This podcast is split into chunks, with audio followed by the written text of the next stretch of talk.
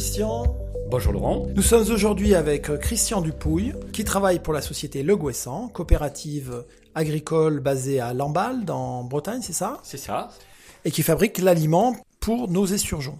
Absolument. Donc Le Gouessant, c'est est une coopérative qui a maintenant pratiquement 50 ans et qui euh, s'est lancée dans l'aquaculture il y a à peu près 25 ou 30 ans pour diversifier un petit peu euh, sa production. C'est-à-dire que au début c'était une coopérative qui faisait de la pomme de terre, de la céréale, de l'aliment euh, porc, poulet, tous les animaux et puis l'aquaculture est venue en dernier et maintenant est une pièce maîtresse dans, dans, la, dans la coopérative. Voilà, coopérative qui concentre à peu près 12 000 adhérents.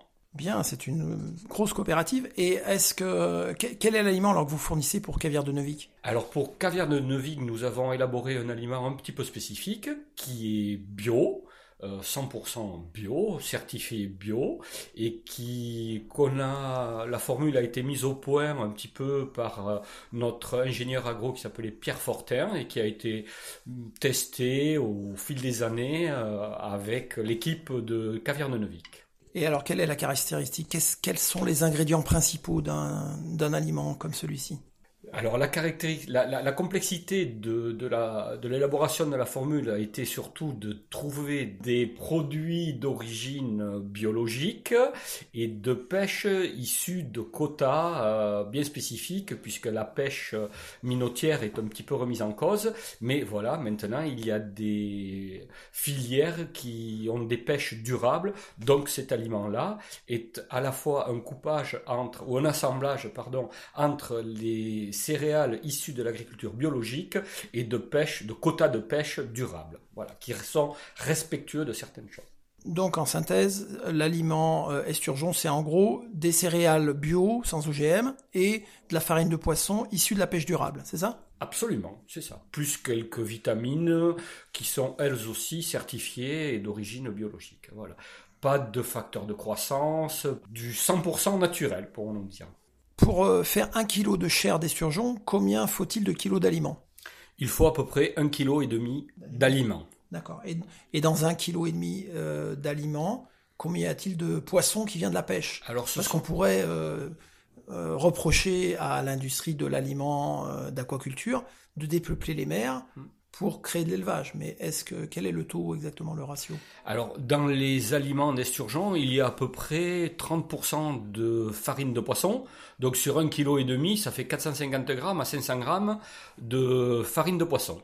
Voilà, le reste, il y a un petit peu d'huile de poisson qui doit représenter 10 euh, à 15%. Donc, on est à 600-700 grammes de poissons de mer dans pêchés un kilo, dans, un, kilo. Euh, Donc en réalité, on pêche quand même moins de poissons de farine minotière, enfin de pêche, euh, de pêche minotière, que l'on produit d'aquaculture.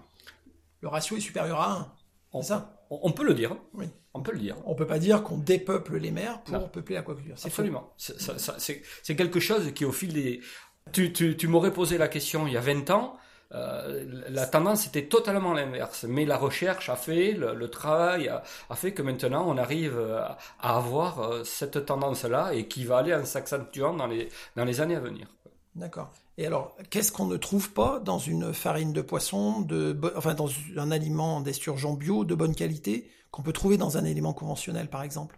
Alors, le, les aliments biologiques sont déjà, toutes les céréales sont issues de l'agriculture biologique, donc on ne trouve aucune trace de pesticides, de, voilà, et tous les produits de traitement euh, euh antibiotiques sont interdits, euh, on ne trouve euh, tous les métaux lourds aucun résidu, quoi, en fait. Aucun résidu, aucun métaux lourds, les dans les ingrédients, est-ce qu'il y a des ingrédients qu'on interdit, comme les PAT, l'hémoglobine les, les PAT dans les, les, aliments biologiques sont effectivement interdits. Voilà. Après, ils sont autorisés dans la législation, mais toi, tu as choisi de ne pas les utiliser. Voilà. Les PAT qui sont les protéines animales transformées, en réalité des déchets d'abattoir, des plumes de poulet, etc., qu'on introduit généralement dans l'alimentation conventionnelle des poissons, euh, on n'en trouvera pas dans de l'alimentation biologique. Ah non, non, non. En France, c'est interdit. Je crois qu'il y a des pays en Europe où on peut les utiliser, mais en France, c'est totalement interdit et je pense que ça ne changera pas. Et de la même façon, est-ce que l'hémoglobine, qui est aussi très largement utilisée en alimentation euh,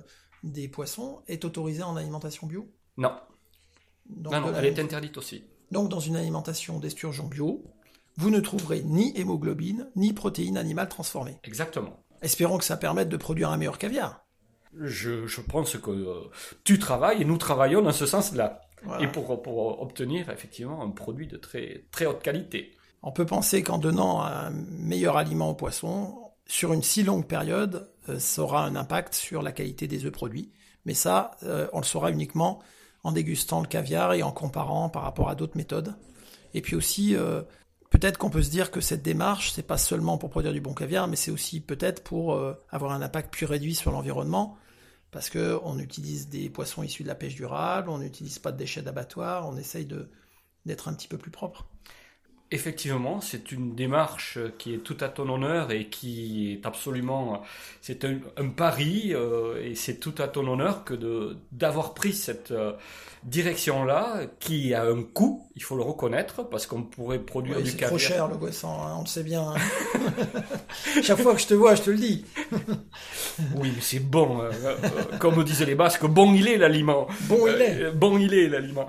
non, non, c'est vraiment un pari risqué et c'est vraiment une démarche euh, tout à l'honneur de, de, de, Ouzo que d'avoir choisi euh, le bio, parce que c'est c'est une façon de se démarquer, mais c'est une prise euh, de risque et, et, bravo à toi. Et alors le bio, oui, mais le bio avec le Guessant, parce que c'est un peu votre spécialité tout de même.